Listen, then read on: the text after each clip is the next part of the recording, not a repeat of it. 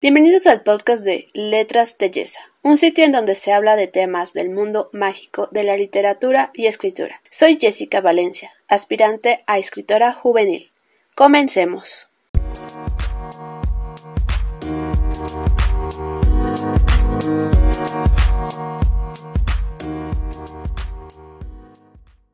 En este año vienen muchas cosas muy buenas tanto para el blog y para el podcast porque estoy muy decidida de que haya variedad de temas que hablar y pues la verdad me da me hace mucha ilusión poderles comentar esto. El tema de hoy, ¿qué me inspira para escribir? Lo vi en Instagram que lo posteó la escritora Laura Tárraga y me pareció algo apropiado de hablarlo con ustedes, compartirles un poco de mi vida de escritora, ya que la inspiración es algo muy pero muy complicado en algunos días, sobre todo cuando te sientes bloqueado y crees que las musas te han abandonado. Muchas veces eh, me han llegado a decir mis amigos más cercanos a los que les llevo a contar pues las historias de mis libros o tramas sueltas que luego llegan a mí y me dicen qué increíble imaginación tienes, eres muy creativa, pero tal cual como dice Laura Tarrara, esto es algo que se trabaja, que no llegó así por porque sí, ¿verdad? Quizás a algunas personas se les hace menos complicado que a otros, es verdad también. Sin embargo, se les haga más complicado no a ciertas personas. La imaginación es algo que se tiene que ir trabajando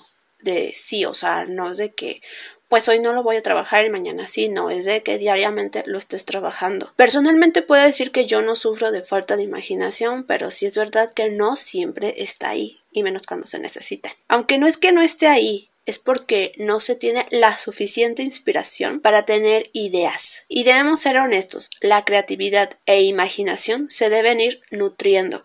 Y ese es el problema de muchos. Muchos este, cometemos ese, ese error precisamente, que creemos que deben de llegar las ideas fantásticas así sin hacer nada, absolutamente nada, y pues es que no, así no es como se debe hacer. Pues básicamente es eso, no se debe hacer. ¿Por qué? Porque se tiene que ir trabajando. Así que yo vengo a contarles de cómo me inspiro en general para cualquier proyecto de escritura que tenga. Quizás puedan sacar consejos que los motiven, pues que los hagan, los ayuden a, pensar este, de una forma más soñadora, que pues esa semillita es la idea, o sea, la semillita es la idea y la debes de ir desarrollando de tal cual manera que al final dé un fruto espectacular.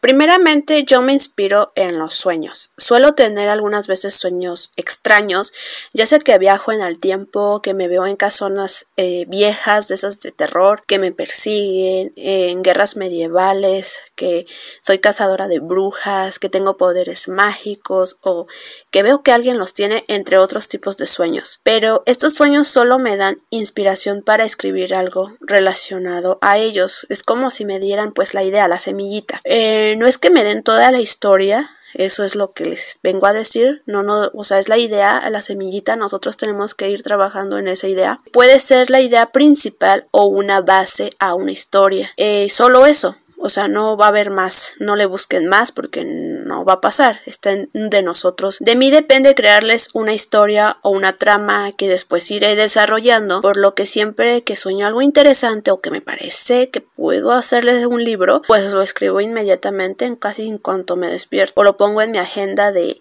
anotar trama de tal sueño. Otra cosa que hago es investigar. Este es como un punto muy mm, típico, muy cliché entre los escritores, siempre aconsejamos eso, pero es que es la verdad. En la actualidad me considero fan de Pinterest porque encuentro de todo hasta lo inimaginable. La verdad es que me encanta, o puedo pasar ahí bastante tiempo. Eh, las ilustraciones de algunos artistas son tan preciosas y de alta calidad. Mm, de verdad, me imagino estar ahí en esas imágenes cuando las veo. Por lo que busco este, siempre para mis personajes, vestimentas, efectos, de ambiente, de arquitectura, eh, algunos de palacio, joyas, de todo en general, o sea, veo de todo. También me documento sobre lo que quiero escribir, por ejemplo, leer costumbres de otros países y modificarlas para añadirlas a tu novela o que éstas te ayuden a crear unas cuantas, o sea, imaginarias tuyas propias. Yo, por ejemplo, vi hace poco unas costumbres muy padres y yo las implementé para mi novela, mi proyecto de reinos,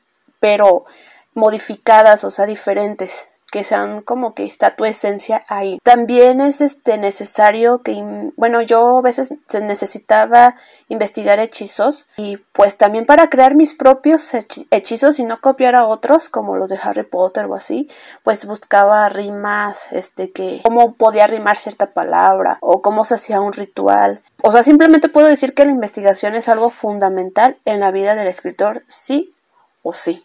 No es de que a mí no me gusta investigar, yo soy escritor híbrido, yo soy escritor brújula, no. Nada de eso, o sea, es algo necesario, es fundamental, es base como escritor. El siguiente punto es como algo controversial en el mundo de los escritores, ya que muchos suelen decir que no escriben con música porque esto esta los distrae. Sin embargo, yo me opongo a esa opinión porque si no escucho música se me va la inspiración fatal. En mi caso, siempre tengo de fondo ya sea música celta, vikinga, instrumental, clásica, algunas de anime o de Disney, y pues son muchos géneros eh, en sí que llego a escuchar. Mm, lo que sí hago es que trato de que haya una combinación entre la historia que escribo y lo que escucho. Me gusta llegar a ver videos de algunos animes, ya sea para ambientarme en escenas de pelea por besos o el romanticismo que luego transmiten estos videos, o solo por imaginarme a mis personajes que son ellos los que están en el video. Por eso siempre tengo una carpeta exclusivamente diseñada con esa intención, donde se guardan canciones y videos que me inspiran. No importa de qué género, de qué artista, no, no importa. Simplemente ahí meto lo que me inspira para escribir dicha historia o la que está en el momento, en el proyecto que estoy eh, actual, por ejemplo. Las series también es algo que me ayuda bastante, más que nada cuando estoy bloqueada. De hecho, cuando estoy bloqueada, pues no puedo escribir y digo, bueno, escucho música, pero a veces la música tampoco es como que me ayude. Más bien la música me inspira cuando estoy escribiendo, pero cuando estoy o sea, así de plano bloqueada, pues a veces leo o veo series. Hace poco lo estaba, de hecho, con el proyecto Reinos. En el episodio anterior del podcast hablé que fue horrible ese bloqueo. No podía escribir nada y era frustrante y lo que escribía sentía que no tenía sentido y lo borraba. Así que comencé a ver la serie de la princesa española y afortunadamente me ayudó para salir de mi bloqueo y aparte me dio mucha inspiración para continuar con la historia. Y aquí hago un paréntesis. Está muy bonita la historia, la historia de, de la trama pues de la princesa española. Me gustó mucho y te enseña de la historia.